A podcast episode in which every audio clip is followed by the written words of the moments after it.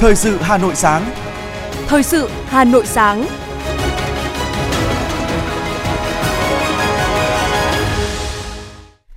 Minh Phương và Ngọc Bách xin được đồng hành cùng quý thính giả trong 30 phút của chương trình Thời sự sáng nay, thứ ba ngày 14 tháng 2 năm 2023. Những nội dung chính sẽ được đề cập đến trong chương trình.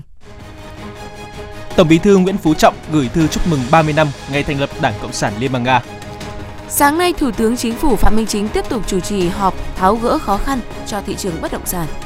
60% doanh nghiệp Nhật Bản được khảo sát sẽ mở rộng kinh doanh tại Việt Nam. Quận Đống Đa đề xuất 6 chung cư triển khai cải tạo xây dựng trước. Trong phần tin thế giới, ông Vương Nghị, nhà ngoại giao hàng đầu Trung Quốc thăm Nga và tham dự hội nghị an ninh Munich. Số lượng các đài phát thanh tại Ấn Độ tăng 60% trong 7 năm qua. Sau đây là nội dung chi tiết. Thưa quý vị và các bạn, nhân dịp kỷ niệm 30 năm ngày thành lập Đảng Cộng sản Liên bang Nga, 14 tháng 2 năm 1993, 14 tháng 2 năm 2023, đồng chí Tổng Bí thư Nguyễn Phú Trọng đã có thư chúc mừng gửi đến Chủ tịch Đảng Cộng sản Liên bang Nga Gennady Zyuganov. Trong thư có đoạn viết, trong 30 năm qua, Đảng Cộng sản Liên bang Nga luôn luôn kiên định lấy chủ nghĩa Mark Lenin làm nền tảng tư tưởng, trung thành với lợi ích của giai cấp công nhân, nông dân, trí thức và nhân dân lao động, có đóng góp to lớn cho sự phát triển của Liên bang Nga hiện đại, giữ vai trò quan trọng trong phong trào cộng sản và công nhân quốc tế. Đảng Cộng sản Việt Nam luôn luôn coi trọng và cùng các đồng chí làm sâu sắc hơn nữa quan hệ truyền thống hữu nghị với Đảng Cộng sản Liên bang Nga, tăng cường quan hệ đối tác chiến lược toàn diện Việt Nam Liên bang Nga vì lợi ích của nhân dân hai nước, vì hòa bình, ổn định ở khu vực và trên thế giới. Chúc Đảng Cộng sản Liên bang Nga đạt nhiều thành tựu mới to lớn hơn nữa trong sự nghiệp xây dựng xã hội chủ nghĩa, trong sự nghiệp xây dựng chủ nghĩa xã hội vì sự phồn vinh và hạnh phúc của nhân dân Nga. Sáng nay, Thủ tướng Chính phủ Phạm Minh Chính sẽ chủ trì hội nghị trực tuyến toàn quốc thúc đẩy thị trường bất động sản phát triển lành mạnh bền vững. Hội nghị diễn ra theo hình thức trực tuyến tại trụ sở chính phủ và trụ sở Ủy ban nhân dân các tỉnh thành phố trực thuộc trung ương. Cùng tham dự có ngân hàng nhà nước, 6 bộ và hàng loạt những doanh nghiệp bất động sản lớn. Trước những khó khăn của thị trường, hiện chính phủ đang nỗ lực tháo gỡ khó khăn cho bất động sản. Chỉ tính riêng từ tháng 11 năm 2022 đến nay, Thủ tướng đã liên tục có những chỉ đạo thành lập tổ công tác tháo gỡ khó khăn cho thị trường bất động sản. Bộ Tài chính, Ngân hàng Nhà nước cũng liên tục có những cuộc họp nhằm gỡ khó cho thị trường bất động sản trong vấn đề tín dụng cũng như vốn từ trái phiếu. Hiện chính phủ cũng đang lấy ý kiến đối với dự thảo luật đất đai sửa đổi. Được biết, chính phủ sẽ trình Quốc hội cho ý kiến và thông qua dự án luật thuế đất bất sản vào hai kỳ họp cho ý kiến tại kỳ họp tháng 10 năm 2024 và thông qua tại kỳ họp tháng 5 năm 2025. Chiều hôm qua, tại phiên họp 20 của Ủy ban Thường vụ Quốc hội, Chính phủ có tờ trình về việc thành lập, nhập các đơn vị hành chính đô thị của 9 tỉnh là Bình Dương, Bắc Ninh, An Giang, Quảng Nam, Vĩnh Phúc, Thái Nguyên, Bến Tre, Bắc Cạn, Đắk Lắk, thành lập một thành phố và 3 thị xã thuộc tỉnh, 34 phường và 12 thị trấn, trong đó có 5 thị trấn là huyện lỵ và điều chỉnh địa giới đơn vị hành chính của hai xã thuộc tỉnh Trà Vinh. Tại phiên họp, Chủ tịch Quốc hội Vương Đình Huệ nhấn mạnh, nước ta đã thực hiện rất tốt công nghiệp hóa, hiện đại hóa, làm rất xuất sắc các chương trình mục tiêu quốc gia, nhất là phong trào xây dựng nông thôn mới. Thế giới đánh giá cao Việt Nam trong lĩnh vực này và là một trong những điểm sáng trong thực hiện mục tiêu thiên niên kỷ của Liên Hợp Quốc, là cơ sở để chuyển sang phát triển bền vững. Lưu ý, phần lớn động lực tăng trưởng trên thế giới đến từ phát triển đô thị và kinh tế đô thị. Chủ tịch Quốc hội cho biết, bên cạnh xây dựng nông thôn mới thì chưa bao giờ chủ trương phát triển đô thị ở nước ta đặt ra mạnh mẽ như hiện nay. Tuy vậy, Chủ tịch Quốc hội Vương Đình Huệ cũng lưu ý, vấn đề quy hoạch phát triển đô thị và bố trí nguồn lực thích đáng, điều trước đây thực hiện chưa tốt nên chất lượng đô thị đạt mức thấp. Do đó, cần có kế hoạch phấn đấu sớm đạt tiêu chí mà nghị quyết đặt ra, nâng cao chất lượng quy hoạch, quản lý đô thị. Sau khi thảo luận, Ủy ban Thường vụ Quốc hội đã biểu quyết đồng ý thông qua 10 dự thảo nghị quyết về việc thành lập đơn vị hành chính cấp huyện, cấp xã của các tỉnh nêu trên.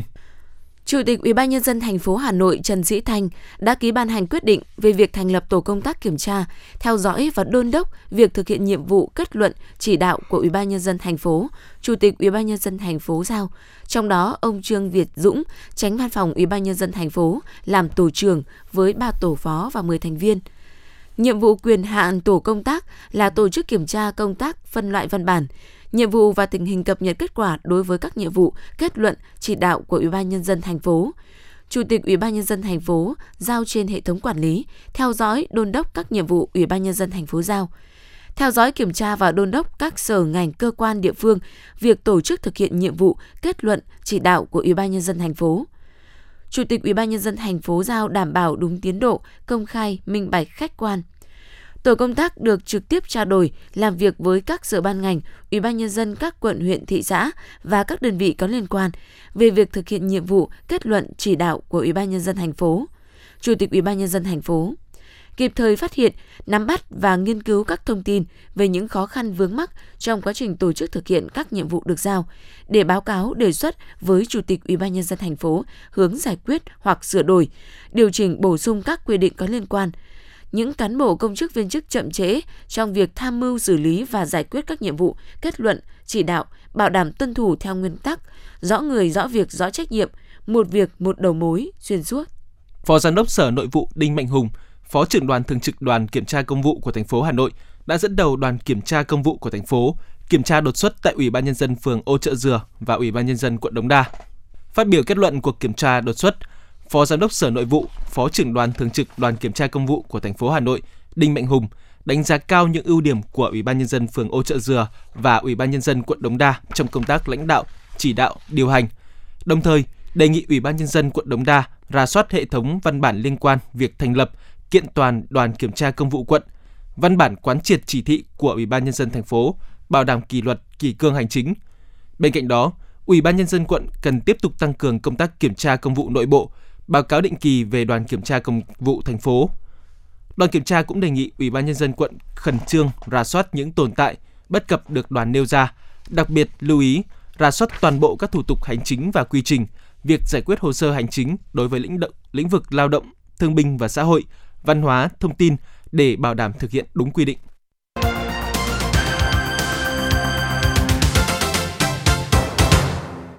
Chương trình thời sự xin được tiếp nối với một số thông tin kinh tế. Tổ chức xúc tiến thương mại Nhật Bản vừa công bố kết quả khảo sát thực trạng doanh nghiệp Nhật Bản đầu tư tại nước ngoài trong năm tài chính 2022. Bản tập trung vào nuôi trường nội dung Việt Nam – Tổ chức xúc tiến thương mại Nhật Bản đã khảo sát 1.816 doanh nghiệp Nhật Bản có đầu tư vào Việt Nam, trong đó hơn 600 doanh nghiệp trả lời hợp lệ. Về phương hướng kinh doanh trong 1 đến 2 năm tới, có 60% số doanh nghiệp cho biết sẽ mở rộng kinh doanh tại Việt Nam và chỉ 1,1% cho biết sẽ thu hẹp hoặc chuyển sang nước thứ ba. Theo nhiều doanh nghiệp Nhật Bản được khảo sát, môi trường kinh doanh của Việt Nam có khả năng tăng trưởng nhưng cũng đối mặt với nhiều thách thức, trong đó có thách thức về thủ tục hành chính chưa hiệu quả, chính sách và quy định trong đầu tư nước ngoài chưa hoàn thiện. Thưa quý vị và các bạn, nếu việc cung ứng than cho các nhà máy điện không ổn định như năm ngoái, nguy cơ cao sẽ thiếu nhiên liệu để sản xuất điện. Đây là thông tin được Tập đoàn Điện lực Việt Nam EVN nêu trong văn bản gửi Bộ Công Thương trước dự báo nhu cầu than cho điện tăng cao so với năm ngoái – khi có thêm nhà máy nhiệt điện Thái Bình 2 đưa vào vận hành. Tập đoàn này cho biết, năm ngoái việc cấp than cho điện không đúng kế hoạch với hầu hết nhà máy nhiệt điện, ảnh hưởng tới vận hành cung cấp điện. Dự báo năm nay, nhu cầu than cho sản xuất điện sẽ tăng, giá than nhập khẩu vẫn ở mức cao, ảnh hưởng tới khả năng huy động các nhà máy nhiệt điện dùng than nhập như Vĩnh Tân 4, Hàng năm cứ đến ngày lễ tình nhân 14 tháng 2, các cặp đôi thường dành tặng cho nhau những món quà đặc biệt để thể hiện tình cảm. Do vậy, nhân dịp này, các nhà sàn thương mại điện tử đã tung ra nhiều chương trình kích cầu, khuyến mãi hấp dẫn nhằm hỗ trợ tối đa nhu cầu mua sắm của người tiêu dùng. Cụ thể, các sàn thương mại điện tử mang đến loạt ưu đãi giảm đến 50% từ nhiều thương hiệu khác nhau, trải rộng trên mọi ngành hàng, từ thời trang, mỹ phẩm, tiêu dùng cho tới điện tử – từ ngày 8 đến 14 tháng 2, sàn thương mại điện tử Shopee tổ chức chương trình đón lễ tình nhân, mùa yêu điêu ngọt với hàng nghìn sản phẩm, từ quần áo, trang sức, phụ kiện, giảm đến 49% giá trị. Trong khi đó, sàn Lazada lại đưa ra chương trình chọn quà ngay Lung lay Crush, phiên bản đặc biệt hoàn tiền 12% cùng voucher độc quyền, giảm giá từ ngày 8 đến 14 tháng 2 nhiều mặt hàng. Cùng với đó, trên kênh bán hàng online của các hệ thống siêu thị lớn cũng áp dụng nhiều ưu đãi dành cho khách hàng mua sắm trực tuyến. Cụ thể, tại hệ thống Co-op Mart, các loại bánh kẹo chocolate dành riêng cho ngày lễ tình nhân tại đây cũng được thiết kế đẹp mắt, sang trọng, có giá khuyến mãi chỉ từ 32.900 đồng một sản phẩm của các thương hiệu như KitKat, Barrels, Hershey, Mox Milk, Readers. Trong chương trình ngọt ngào mùa yêu, Ngoài ra, nhiều mặt hàng dùng làm quà tặng như gấu bông, giày dép, giỏ sách, nước hoa cũng được áp dụng mức giảm giá từ 10 đến 30%. Thưa quý vị và các bạn, sau khi tạo điều kiện cho người lao động về quê đón Tết cùng với gia đình, hiện nay các doanh nghiệp đã ổn định sản xuất. Trải qua một năm nhiều biến động, người lao động mong năm tới quý mão sẽ thuận lợi hơn. Tại công ty cổ phần dệt mùng 10 tháng 10, nhanh chóng ổn định sản xuất để kịp tiến độ giao hàng. Hiện tại, mọi bộ phận trong công ty đều đang nỗ lực vào cuộc thực hiện các mục tiêu phấn đấu năm 2023, đó là sản xuất 60 triệu sản phẩm màn các loại với doanh thu 2.600 tỷ đồng, tăng trưởng 10% và thu nhập bình quân 11 triệu đồng trên một người một tháng.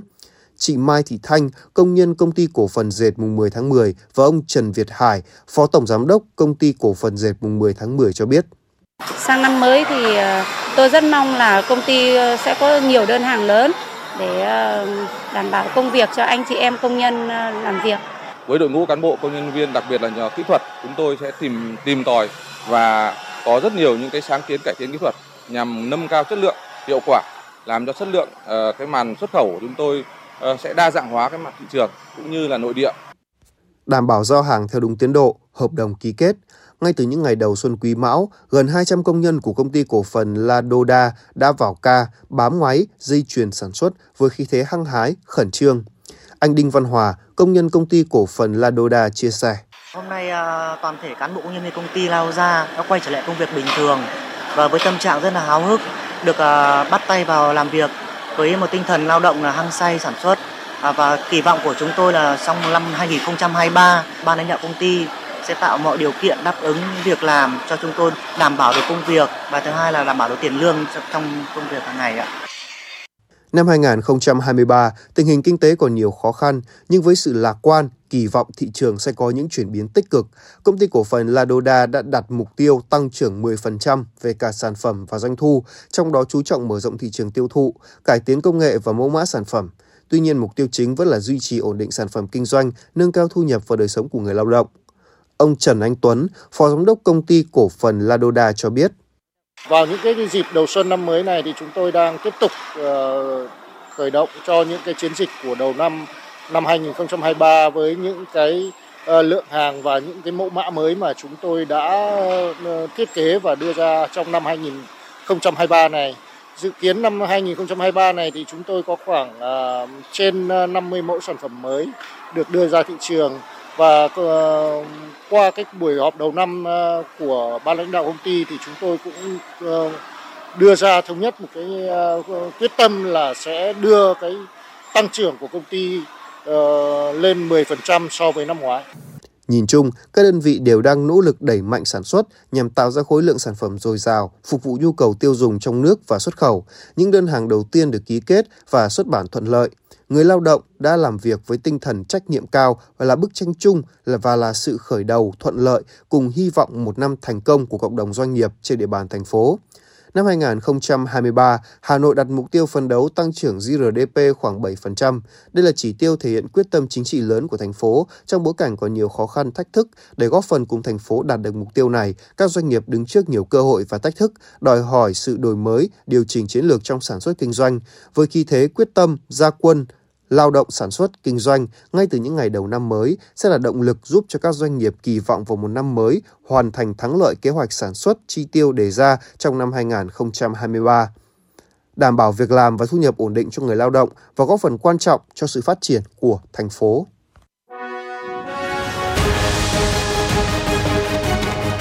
Thời sự Hà Nội, nhanh, chính xác, tương tác cao. Thời sự Hà Nội, nhanh, chính xác, tương tác cao.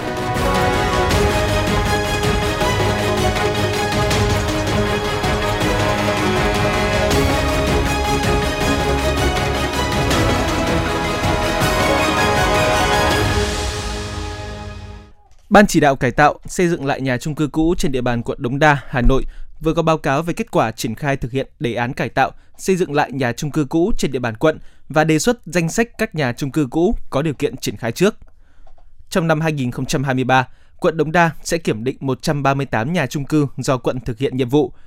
thực hiện công tác khảo sát, đo vẽ hiện trạng, lập chỉ giới, ranh giới nghiên cứu quy hoạch, lập quy hoạch chi tiết khu tập thể Khương Thượng, dự kiến hoàn thành vào quý 3 năm 2023 và quy hoạch tổng thể 3 khu tập thể Kim Liên, Trung Tự, Khương Thượng trong quý 4 2023. Đồng thời, xây dựng đề án quy gom đối với các khu tập thể không tập trung và hoàn thành ranh giới nghiên cứu của toàn bộ 12 khu tập thể tập trung trong tháng 12 năm 2023. Phối hợp với Sở Xây dựng và các sở, ngành lựa chọn nhà đầu tư xây dựng, cải tạo lại nhà trung cư cũ nguy hiểm cấp D số 51 Huỳnh Thúc Kháng. Ủy ban Nhân dân quận Đống Đa đề xuất thực hiện cải tạo ngay đối với khu tập thể Khương Thượng do khu tập thể nằm trong khu vực giao thông thuận lợi, chỉ có 16 hộ dân xen kẹt giữa các nhà trung cư. Ngoài ra, quận cũng đề xuất 5 nhà trung cư cũ có điều kiện thuận lợi để triển khai trước bao gồm tập thể 60 Thổ Quan, phường Thổ Quan, tập thể số 26, 28, 30, 32 Láng Hạ, phường Láng Hạ, tập thể 163 Thái Hà, phường Láng Hạ, tập thể G1 Học viện Ngân hàng, phường Quang Trung, tập thể G1, G2, G3, G4, G5C Hào Nam, phường Ô Trợ Dừa. Thứ trưởng Bộ Giao thông Vận tải Lê Anh Tuấn vừa ký văn bản yêu cầu Cục Hàng không Việt Nam ra soát đối với giấy phép kinh doanh vận chuyển hàng không, giấy phép kinh doanh hàng không chung của các doanh nghiệp kinh doanh vận tải hàng không, đảm bảo tuân thủ đúng quy định của pháp luật hiện hành. Văn bản yêu cầu Cục Hàng không Việt Nam đề xuất phương án xử lý đối với các doanh nghiệp kinh doanh vận tải hàng không nếu có, không còn đáp ứng đủ điều kiện theo quy định của pháp luật, báo cáo bằng văn bản về Bộ Giao thông Vận tải trước ngày 8 tháng 3 năm 2023. Thống kê của Cục Hàng không Việt Nam cho thấy, Việt Nam hiện có 6 hãng hàng không đang khai thác, gồm Vietnam Airlines, Pacific Airlines, Vietjet Air, Bamboo Airways, Vasco, Viettravel Airlines cùng các hãng hàng không như Hải Âu, Hành tinh xanh, Ngôi sao Việt, Bầu trời xanh, Sun Air, Bay Việt. Các hãng hàng không đang khai thác 249 máy bay. Tổng Giám đốc Bảo hiểm xã hội Việt Nam Nguyễn Thế Mạnh vừa chủ trì hội nghị trực tuyến với Bảo hiểm xã hội các địa phương về công tác thu và phát triển người tham gia bảo hiểm xã hội, bảo hiểm y tế, bảo hiểm thất nghiệp năm 2023 của ngành. Với sự nỗ lực của toàn ngành năm 2022, ngành bảo hiểm xã hội Việt Nam đã đạt được những kết quả rất tích cực, hoàn thành vượt chỉ tiêu phát triển bảo hiểm xã hội, bảo hiểm y tế được chính phủ giao trong bối cảnh hết sức khó khăn. Năm 2023, ngành tiếp tục tăng cường triển khai đồng bộ các giải pháp linh hoạt, hiệu quả ngay từ đầu năm. Theo báo cáo, tính đến hết tháng 1 năm 2023, cả nước có gần 17,3 triệu người tham gia bảo hiểm xã hội, đạt tỷ lệ bao phủ là 37,4% lực lượng lao động trong độ tuổi, lực lượng lao động trong độ tuổi năm 2023. Tạm tính là 46,12 triệu người theo thông báo thông cáo báo chí tình hình lao động việc làm quý 4 năm 2022 của Tổng cục Thống kê, tăng 648.000 người so với cùng kỳ năm 2022. Trang web chính thức của ASEAN vừa đăng tải bài viết về 6 điểm đến của ASEAN được đánh giá là điểm đến tốt nhất do TripAdvisor, một trong những trang web cung cấp dịch vụ tư vấn du lịch đáng tin cậy nhất trên thế giới. Trong đó Việt Nam có hai điểm đến lọt vào danh sách này là thành phố Hồ Chí Minh và phố cổ Hội An của tỉnh Quảng Nam. Thông báo nêu, ngành du lịch ASEAN rất tự hào vì có 6 điểm đến ASEAN đã giành được giải thưởng điểm đến tốt nhất do khách du lịch của TripAdvisor bình chọn. Ngoài hai điểm đến của Việt Nam, danh sách này còn có Siem Reap của Campuchia, Chiang Mai, Thái Lan, Panay Island, Philippines, Lombok, Indonesia. Theo bài viết, Hội An là điểm đến du lịch nổi tiếng dành cho du khách với nhiều hoạt động thú vị như thắp đèn lồng vào ngày rằm hàng tháng. Còn thành phố Hồ Chí Minh hấp dẫn du khách với những công trình kiến trúc thời Pháp thuộc, nhiều điểm tham quan hấp dẫn. Trước đó, phố cổ Hội An và thành phố Hồ Chí Minh cũng nằm trong top 25 điểm đến là xu hướng nổi bật nhất của năm 2023 do TripAdvisor bình chọn. Khoảng 12 giờ 10 phút ngày 13 tháng 2, tại khu vực hạn chế đến sảnh B, nhà ga hành khách T1, cảng hàng không quốc tế Nội Bài, trong lúc làm nhiệm vụ kiểm soát an ninh, anh Nguyễn Đức Tuệ, nhân viên đội an ninh trật tự ga quốc nội, phát hiện một chiếc túi màu đen để quên trên sàn cạnh băng truyền số 2. Anh Nguyễn Đức Tuệ đã báo cho cán bộ trực và triển khai kiểm tra vi vết chất nổ, soi chiếu an ninh, lập biên bản theo quy định. Sau khi kiểm tra, chiếc túi có chứa 2.390 tờ tiền mệnh giá 500.000 đồng, tương đương 1,195 tỷ đồng và một số đồ dùng cá nhân khác. Khoảng một tiếng đồng hồ sau, một hành khách đã kết nối và được hỗ trợ nhận lại tài sản. Hành khách Trần Văn A cho biết, anh đi chuyến bay từ Đà Nẵng đến Hà Nội vào sáng ngày 13 tháng 2. Trong lúc lấy hành lý ký gửi, anh A đặt tạm chiếc túi sách tay trên sàn nhà ga ngay cạnh băng tải. Sau đó anh vội vã ra cửa về và về Hà Nội, quên luôn chiếc túi chứa số tiền lớn. Đến Hà Nội anh đi ăn trưa, sau đó về khách sạn. Đến lúc sắp xếp hành lý thì không thấy chiếc túi đâu. Anh đã liên hệ theo số điện thoại đường dây nóng của Trung tâm An ninh Hàng không Nội Bài và được hỗ trợ tìm lại tài sản. Thưa quý vị và các bạn, sau hơn 2 tuần khai hội đến thời điểm này, theo ban tổ chức lễ hội Chùa Hương, đã có khoảng hơn 40 vạn khách tham quan du lịch và tham gia lễ hội. Có mặt ở Hương Sơn sau hơn 2 tuần khai hội, cảm nhận đầu tiên của chúng tôi là các con đường trong thôn xóm đến suối Yến, rất phong quang. Mặc dù du khách đến rất đông, nhưng không còn cảnh ách tắc cục bộ. Trước kia, du khách được đi xe vào đến Bến Yến. Hai bên Bến Yến là các bãi trông giữ xe ô tô, xe máy. Nhưng nay, chính quyền địa phương đã quy hoạch và xây dựng ba bãi đỗ xe ô tô quy mô lớn ở bên ngoài rìa xã, nơi án ngữ các con đường đi vào xã. Mỗi bãi đỗ rộng hàng chục hecta, có sức chứa từ 1.000 đến 3.000 xe ô tô. Chị Hoàng Thị Huyền, anh Nguyễn Minh Lâm, du khách đến chảy hội Chùa Hương, chia sẻ. À, năm nay thì ờ, công tác tổ chức ở đây được ờ, quy củ hơn và mọi người như là chỗ đỗ xe hay là khách đi thì theo thứ tự hơn và không bị ùn tắc hay là gây xáo trộn như mọi năm. À, đầu năm mới thì cũng như mọi người mình đi mong muốn cầu năm mới được bình an, hạnh phúc cho tất cả mọi người trong gia đình. Lễ hội Chùa Hương được xem là lễ hội lớn nhất và kéo dài nhất. Đây không chỉ là lễ hội du xuân thông thường mà còn có ý nghĩa rất lớn, ghi đậm dấu ấn văn hóa tín ngưỡng thờ của Bắc Bộ. Năm nay, hơn 4.000 chiếc đò được phép hoạt động nhằm đảm bảo đáp ứng đủ cho lượng khách chảy hội. Mỗi chủ thuyền đều ký cam kết với đơn vị và chính quyền địa phương trong việc chấp hành đúng các quy định của pháp luật, chở đúng số người, đúng giá vé. Với hàng vạn du khách đến tham quan du lịch mỗi ngày thì công tác đảm bảo an ninh trật tự, trật tự an toàn giao thông đang được các lực lượng chức năng triển khai rất quyết liệt. Thượng tá Đặng Quốc Vinh, Phó trưởng Công an huyện Mỹ Đức cho biết. Lực lượng thì 24 trên 24 vì có những cái xe khách của những nơi thập phương người ta về, người ta vẫn quen theo cái ờ, lối mòn cũ là người ta vẫn đi thẳng trực tiếp vào. Chính vì như vậy thì chúng tôi buộc phải uh, chia các tổ chốt thì để uh, hướng dẫn uh, các cái phương tiện vào đúng vị trí theo quy định. Để đảm bảo an ninh trật tự, vệ sinh an toàn thực phẩm trong suốt thời gian diễn ra lễ hội, công tác quản lý các nhà hàng, quán ăn được đặt lên hàng đầu. Trong đó, tổ công tác liên ngành sẽ thường xuyên đi kiểm tra nhắc nhở các hàng quán bán hàng, bảo đảm vệ sinh an toàn thực phẩm cho du khách. Ông Đặng Văn Cảnh, Phó Chủ tịch Ủy ban nhân dân huyện Mỹ Đức cho biết: Ở trước những giá trị đặc biệt của di tích lễ hội chùa Hương, ban tổ chức lễ hội và địa phương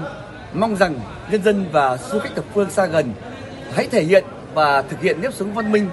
Ờ, khi tham gia các hoạt động lễ hội, ban tổ chức lễ hội sẽ làm tốt công tác tuyên truyền để lễ hội uh, dài nhất cả nước diễn ra được trang trọng, an toàn, văn minh, thân thiện, uh, đúng với quy định và giữ gìn được an ninh trật tự, đảm bảo uh, vệ sinh môi trường, phòng chống dịch bệnh được tốt nhất. Thời gian diễn ra lễ hội chùa Hương năm 2023 còn dài, ước tính số lượng du khách sẽ vẫn còn nhiều. Ban tổ chức lễ hội sẽ có nhiều giải pháp tuyên truyền nhằm đảm bảo an ninh, Mong rằng người dân và du khách thập phương sẽ thực hiện nếp sống văn minh khi tham gia các hoạt động lễ hội.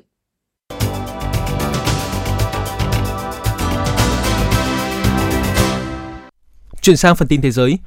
Trong một tuyên bố đưa ra tại cuộc họp báo thường kỳ chiều ngày 13 tháng 2, người phát ngôn Bộ Ngoại giao Trung Quốc Uông Văn Bân cho biết, Ủy viên Bộ Chính trị, chủ nhiệm Văn phòng Ủy ban Công tác Đối ngoại Trung ương Đảng Cộng sản Trung Quốc Vương Nghị sẽ thăm Pháp, Italy, Hungary và Nga đồng thời tham dự hội nghị an ninh Munich lần thứ 59 từ ngày hôm nay đến ngày 22 tháng 2. Cũng theo người phát ngôn, ông Vương Nghị sẽ có bài phát biểu tại một hoạt động về Trung Quốc tại hội nghị an ninh Munich để giới thiệu về quan điểm an ninh chung, toàn diện, hợp tác và bền vững do Chủ tịch Tập Cần Bình đề xuất, làm rõ việc nước này sẽ kiên trì đi theo con đường phát triển hòa bình và kết hợp với chủ đề của hội nghị giới thiệu lập trường của Trung Quốc đối với các vấn đề quốc tế lớn. Hãng thông tấn Trung ương Triều Tiên đưa tin Triều Tiên đã mở rộng và tái cơ cấu nhiều đơn vị quân đội để phù hợp với các tình huống an ninh mới, đồng thời giao nhiệm vụ tác chiến cho các đơn vị này. Trước đó, giới chức Triều Tiên cũng tuyên bố mở rộng và tăng cường các cuộc tập trận quân sự, hoàn thiện tư thế sẵn sàng chiến tranh để đối phó với các cuộc tập trận quân sự chung giữa Hàn Quốc và Mỹ. Trong một bài phát biểu trên truyền hình, Ngoại trưởng Ukraine Dmytro Kuleba cho biết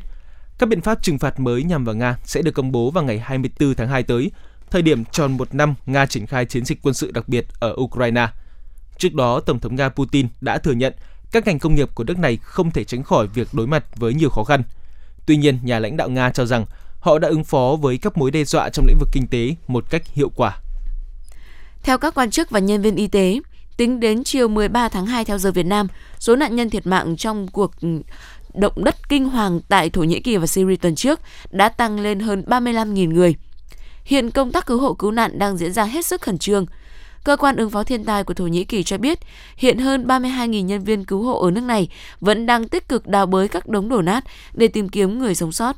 Hoạt động tìm kiếm cứu nạn còn có sự tham gia của gần 8.300 nhân viên cứu hộ quốc tế. Các quốc gia châu Âu đến nay đã chi gần 800 tỷ euro, tương đương 854 tỷ đô la Mỹ để hỗ trợ các hộ gia đình và doanh nghiệp chi trả hóa đơn năng lượng tăng vọt. Các nhà nghiên cứu tại tổ chức tư vấn Bruegel có trụ sở ở Bruxelles, Bỉ, đã đưa ra con số này trong báo cáo công bố vào ngày 13 tháng 2, đồng thời kêu gọi các quốc gia chi tiêu có mục tiêu hơn nhằm ứng phó với cuộc khủng hoảng năng lượng.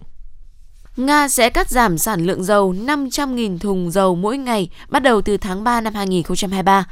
Đây là động thái đầu tiên của Moscow nhằm đáp trả lệnh áp giá trần của phương Tây đối với dầu mỏ và sản phẩm dầu mỏ của Nga có hiệu lực từ ngày 5 tháng 2.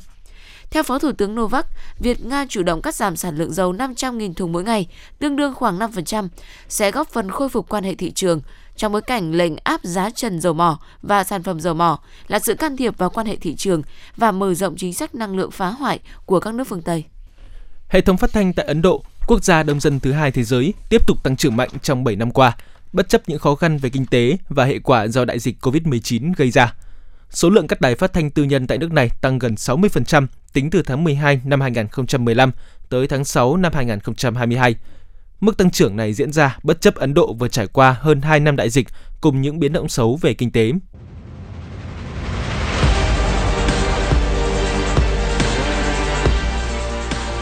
Bản tin thể thao Bản tin thể thao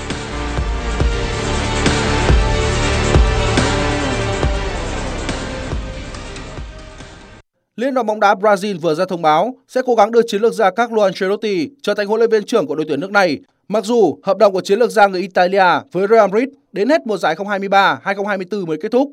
Chủ tịch Hernando Rodriguez của CBF sẽ bay sang Madrid vào tuần tới để gặp Chủ tịch Perez của câu lạc bộ Real Madrid nhằm thuyết phục nhiều huấn luyện viên Ancelotti cho tuyển Brazil sớm một mùa bóng để có nhiều thời gian chuẩn bị cho mục tiêu vô địch World Cup 2026 của Brazil. Đây là lần đầu tiên người đứng đầu bóng đá Brazil lên tiếng về việc Selecao đang tìm huấn luyện viên nước ngoài, cụ thể là huấn luyện viên châu Âu đến dẫn dắt đội Brazil với mong muốn phát huy hết phẩm chất của các cầu thủ xứ sở Samba mà đã từ năm 2002 cho đến nay họ chưa trở lại với danh hiệu vô địch thế giới. Câu lạc bộ Southampton chính thức ra quyết định sa thải huấn luyện viên Nathan Jones sau thất bại 1-2 trước Wolves ngay trên sân nhà. Nhiệm kỳ của chiến lược gia người xứ Wales kết thúc chỉ sau 3 tháng nắm quyền. Việc Southampton đứng ở vị trí bét bảng cùng chuỗi trận tệ hại gần đây là những nguyên nhân chính khiến huấn luyện viên Jones bị mất việc. Huấn luyện viên Nathan Jones được bổ nhiệm làm huấn luyện viên vào tháng 11 năm 2022 sau khi đội bóng chủ sân St. Mary sa thải huấn luyện viên trước đó là Ralph Hasenhut. Mặc dù đã lọt vào bán kết cúp Liên đoàn Anh bằng việc đánh bại Manchester City và vẫn đang dự FA Cup, nhưng phong độ của Southampton mùa này rất tệ. Kể từ cuối tháng 8, họ chỉ thắng một lần trong giải đấu trước đối thủ cạnh tranh là Everton. Đội bóng đã sa thải Frank Lampard một tuần sau đó. Như vậy, huấn luyện viên Nathan Jones đã trở thành thuyền trưởng thứ 8 bị sa thải tại ngoại hạng Anh. Câu lạc bộ Chelsea vừa công bố giãn hợp đồng với trung vệ kỳ cựu Thiago Silva thêm một năm nữa. Thiago Silva đầu quân cho Chelsea vào năm 2020 từ Paris Saint-Germain. Kể từ đó đến nay, trung vệ người Brazil là chốt trận tin cậy nơi hàng phòng thủ của The Blues, giúp đội bóng này gặt hái được nhiều danh hiệu. Mặc dù đã 38 tuổi, nhưng Thiago Silva vẫn thi đấu với phong độ cao. Do đó, Chelsea quyết định giãn hợp đồng với Thiago Silva thêm một năm nữa. Đó là tới mùa hè năm 2024. Như vậy, Thiago Silva sẽ chơi bóng đến gần 40 tuổi sau khi ký hợp đồng mới nhất với Chelsea. Hiện tại, anh có 106 lần ra sân cho The Blues sau khi đến từ Paris Saint-Germain theo dạng chuyển nhượng tự do vào năm 2020. Dự báo thời tiết khu vực Hà Nội ngày và đêm nay 14 tháng 2.